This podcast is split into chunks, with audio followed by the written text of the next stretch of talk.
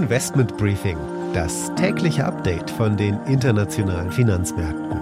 Ein The Pioneer Original. Die Aktienmärkte sind mit Abschlägen, mit Verlusten in die neue Handelswoche gestartet. Die Stimmung ist also nicht gut. Man schaut auf die Notenbanken. Rund 20 Notenbanken weltweit werden diese Woche über ihre Zinsschritte, aber auch über ihre Anleihekaufprogramme entscheiden und einen Ausblick geben, wie es weitergeht mit geldpolitischen Maßnahmen. Da sind natürlich Anleger auf der Hut und warten lieber mal ein bisschen ab, bevor sie sich engagieren. Damit erstmal herzlich herzlich willkommen. Einen schönen guten Morgen aus Frankfurt. Mein Name ist Annette Weißbach und zusammen schauen wir jetzt, was an diesem Dienstag wichtig ist.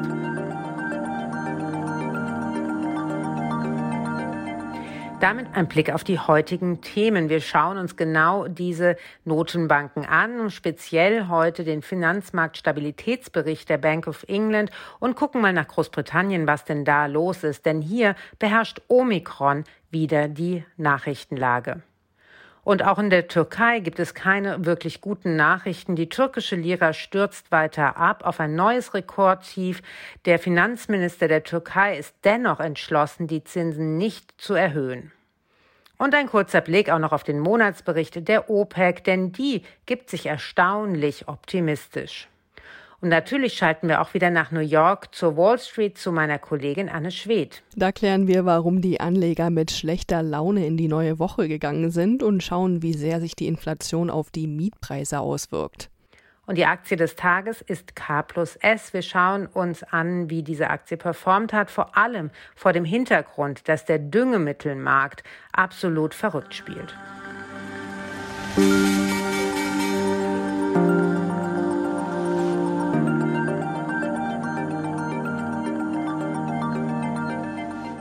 Schauen wir zuerst einmal auf die Insel. In England grassiert die Omikron-Variante und die Regierung ist ordentlich unter Druck. Der Premier Johnson spricht von einer Welle an Infektionen, die auf das Land zurast. No one should be in any doubt. There is a tidal wave of Omicron coming. Do not make the mistake of thinking Omicron can't hurt you, can't make you and your loved ones seriously ill.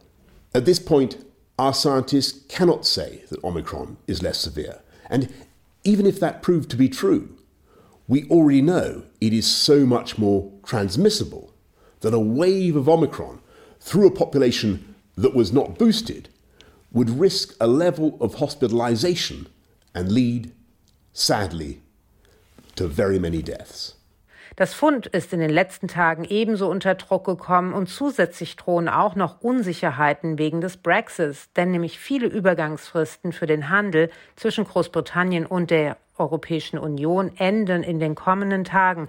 Es drohen Zollkontrollen. Experten warnen, dass viele Unternehmen noch nicht vorbereitet seien.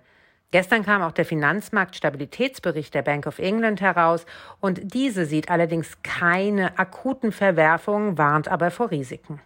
Hier hören wir Andrew Bailey, den Governor der Bank of England. The UK and global economies have continued to recover from the effects of the pandemic, but obviously uncertainty over risks to public health and the economic outlook remains. Overall, the FBC judges that domestic debt vulnerabilities have not increased materially over the course of the pandemic. But the FBC remains vigilant to debt vulnerabilities in the economy that could amplify risks to financial stability. Now, as I'm sure you understand, I'm not going to be saying anything on monetary policy today. That obviously is later in the week. Die BOE wird am Donnerstag auch über die Zinsen entscheiden. Angesichts der gestiegenen Unsicherheiten, Stichwort Omikron und jüngste enttäuschende BIP, also Wachstumszahlen für das letzte Quartal, wird sie wohl die Zinsen konstant lassen. Erwartet wird also, dass die Bank of England erst einmal abwarten wird. Und das hat auch den Außenwert des Funds belastet, schon seit Mitte November. Bleiben wir bei Währungen. Allerdings, wir gehen an den Bosporus. Die türkische Landeswährung Lira ist vor einer erwarteten weiteren Zinssenkung auf ein Rekordtief abgestürzt. Auch am Donnerstag tagt die Zentralbank dort und es wird erwartet, dass trotz jeglicher ökonomischen Rationale die Zentralbank die Zinsen noch einmal senken wird. Im Jahresverlauf hat die Währung damit etwa die Hälfte ihres Wertes verloren und das rief auch die Zentralbank auf den Plan, die bereits zum vierten Mal binnen zwei Wochen am Devisenmarkt Finanzmarkt intervenierte. Allerdings hatte es keinen positiven Effekt. Die türkische Zentralbank nennt das selbst ungesunde Preisbildung und verkaufte Dollar, um die eigene Währung zu stützen. Im Jahresverlauf hat die Währung damit etwa die Hälfte ihres Wertes verloren. Und das rief dann auch die Zentralbank auf den Plan. Sie intervenierte nun zum vierten Mal schon in binnen zwei Wochen am Devisenmarkt. Allerdings nicht mit großem Erfolg. Es geht einfach nur bergab. Und der Grund ist nämlich die Geldpolitik der Notenbank, die trotz hoher Inflation wiederholt die Zinsen senkt. Erdogan gibt sich uneinsichtig. Oliver Meyer-Rüth aus dem ARD-Studio Istanbul beschreibt die Lage. Brot, das wir für eine Lira gekauft haben, kostet zwei Monate später vier Lira. Aber das Brot wiegt jetzt auch noch weniger, also sind es eigentlich fünf Lira. Der Unmut im Land wächst. Wenn sich die wirtschaftliche Lage jetzt nicht bald ändert, dann kann die Regierung nicht mehr an der Macht bleiben. Metin sagt, viele Menschen haben das Vertrauen in die Regierung verloren und wollen vorgezogene Wahlen.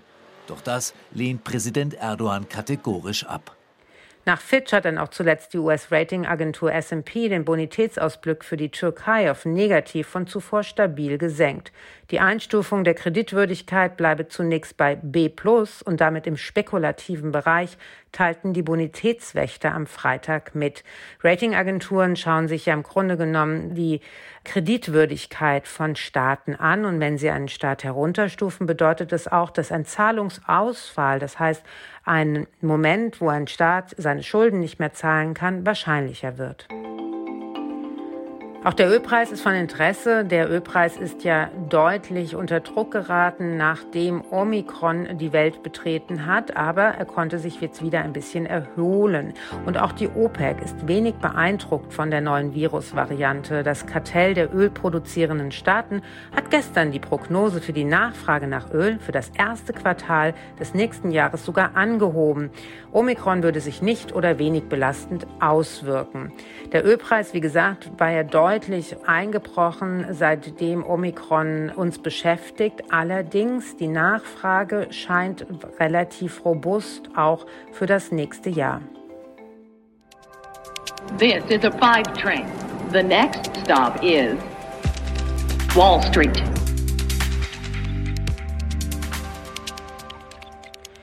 Und damit zu meiner Kollegin Anne Schwed an die Wall Street. Da herrscht ja nicht so eine gute Stimmung zum Wochenstart. Nee, gestern hat hier wieder die Corona-Angst etwas überhand genommen. Die Anleger sind zum einen vorsichtig, wie es wohl mit der neuen Omikron-Variante weitergeht.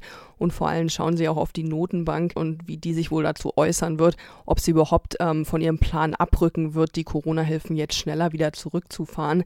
Besonders die Aktien von Unternehmen aus der Reisebranche gehörten gestern deshalb zu den Verlierern. Bei American Airlines zum Beispiel gab es ein Minus von 4%, bei Delta 3 und bei Carnival verbilligten sich die Aktien auch um 4%. Die Gewinner waren hingegen die Impfstoffhersteller. Bei Moderna gab es ein Plus von 5%, bei Pfizer ging es um 4% nach oben.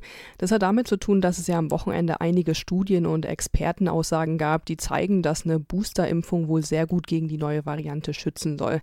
Gleichzeitig schauen die Anleger aber auch auf die negativen Schlagzeilen, wie zum Beispiel aus Großbritannien, wie du schon gesagt hast. Von da heißt es inzwischen, dass wohl mindestens schon eine Person an der neuen Variante gestorben sei. Insgesamt halte ich das Minus gestern hier an der Wall Street aber auch einfach für eine ganz normale kleine Korrektur, ausgelöst auch von Gewinnmitnahmen. Vergangene Woche gab es ja wieder Rekordstände und es war die beste Woche seit Februar. Und gerade in so unsicheren Zeiten ist eine gewisse Volatilität ja ganz normal. Wir haben ja schon sehr viel über Inflation gesprochen in letzter Zeit. Ein Sektor, der offenbar besonders betroffen ist, ist der der Mietpreise. Ja, Analysten gehen hier inzwischen schon davon aus, dass die Ausgaben für Miete die am schnellsten steigende Ausgabe für einen Durchschnittshaushalt sein werden. Die Durchschnittsmiete für eine Zwei-Zimmer-Wohnung zum Beispiel in Vororten von Phoenix oder Arizona, die hat sich auf Jahressicht fast verdoppelt. Und auch hier in Manhattan habe ich selbst gesehen, während Corona, also der anfänglichen Lockdown-Phase, gab es hier richtige Schnäppchen zu machen. Da hatte die Stadt ja noch damit zu kämpfen, dass viele aus der Stadt rausgezogen sind. Aber inzwischen sind die Mieten hier wieder bei Rekordständen angekommen. Und was wir auch während der Pandemie gesehen haben, dass große Firmen wie Tech-Firmen in kleinere Städte gezogen sind, wie zum Beispiel Pittsburgh oder Austin. Und da gab es dann natürlich auch eine größere Nachfrage nach Wohnungen, was den Preis dann dort auch nach oben getrieben hat hat, wie zum Beispiel diese Analystin hier sagt. You saw tech companies, major firms moving to smaller cities, cities like Pittsburgh, Austin, San Antonio, Charlotte. These are cities that really started booming because workers had more flexibility. And when the city starts booming, of course, the rents go up because it's a supply and demand issue. Die Nachfrage ist also überall schon wieder höher als das Angebot und die Baufirmen haben hier auch Probleme, da mitzuhalten, vor allem wegen den Lieferkettenproblemen und vor allem ist es auch nicht so einfach, billige Arbeitskräfte zu finden. Und wo es dann Neubauten gibt, die zielen dann vor allem auf den oberen Preissektor ab, weil die Bauunternehmer einfach nicht mehr billig bauen können. Also für Normalverdiener, die jetzt nicht eine angemessene Gehaltserhöhung durch die Inflation bekommen haben, für die wird schwer, sich da die ansteigenden Mieten leisten zu können. Und die Aktie des Tages ist diesmal K plus S aus Kassel. Sie steht stellvertretend für den Boom im Düngemittelmarkt. Düngemittel und die benötigten Rohstoffe haben sich stark verteuert in diesem Jahr. Zusätzlich beflügelt durch höhere Preise für die Dünge, Rohstoffe, Kalium und Natrium hat sich der Börsenwert von K plus S seit April fast verdoppelt. Ende 2020 hatte sich der Konzern aus Kassel mit dem Verkauf seines Salzgeschäfts in Nordamerika für 2,7 Milliarden Euro aus der Schuldenfalle befreit und es gibt nun eine neue Strategie, um nicht zuletzt mit den hohen Umweltschutzauflagen in Deutschland klarzukommen. Dazu Vorstandschef Dr. Burkhard Lohr in einem hauseigenen Interview im November. Unsere Produkte sind wichtig, auch die Produkte, die wir heute schon anbieten. Und wir unterstützen die Landwirtschaft dabei, die Weltbevölkerung zu ernähren. Da möchten wir aber noch mehr tun. Wir unterscheiden uns heute schon von einigen Wettbewerbern dadurch, dass wir interessantes Portfolio haben, was über das Commodity-Geschäft hinausgeht. Spezialitäten ist das Stichwort. Und hier wollen wir weiter wachsen. Insbesondere in angrenzenden Nährstoffen, Biostimulantien spielen hier eine Rolle. Flüssige Düngemittel, um äh, dem Trend der Fertigation äh, gerecht zu werden. Außerdem wollen wir näher an den Endkunden, an den Landwirten herankommen mit Beratungsdienstleistungen. Das idealerweise unterstützt durch digitale Systeme. Nun ziehen die Preise für Kalium und Stickstoff dank einer robusten Nachfrage aus den großen Abnehmerländern China, Indien und Brasilien sowie Engpässen in der Lieferlogistik weiter an. Der Preis für Kalium in Kanada hat sich in einem Jahr auf 550 US-Dollar pro Tonne mehr als verdoppelt. Stickstoff wird in Amerika für aktuell 435 Dollar pro Tonne gehandelt. Das sind 60 Prozent mehr als vor einem Jahr. Unter anderem liegt das auch daran, weil ältere Stickstoffwerke in Europa wegen der hohen Energiekosten vorübergehend stillgelegt werden mussten. Analysten sind recht positiv für die Aktie. Elf raten zu kaufen, zehn zu halten und nur einer zu verkaufen. Investment Briefing, das tägliche Update von den internationalen Finanzmärkten. Damit war es das für heute. Ich hoffe, Sie sind auch morgen wieder mit dabei. Dann schauen wir unter anderem auf die Banken in Deutschland. Hierzu habe ich mit dem Deutschlandchef der Beratungsfirma Bain Company, Walter Sinn, gesprochen. Er hat dazu eine Studie herausgebracht. Und noch ein Hinweis in eigener Sache. Meine Podcast-Kollegin Aleph Doan hat mich zum achten Tag eingeladen. Ein weiterer Podcast von The Pioneer. Wir haben uns über meinen Werdegang, meine Erfahrungen als Wirtschaftsjournalistin unterhalten und natürlich haben wir auch erörtert, ob sich eigentlich irgendwas seit der Finanzkrise in der Branche geändert hat. Hören Sie doch mal rein, wenn Sie mögen. Als Pionier haben Sie Zugriff auf diesen Podcast in voller Länge und auch der ist zu finden auf unserer Website oder in unserer App. Damit wünsche ich Ihnen erstmal einen schönen Tag heute und freue mich auf morgen.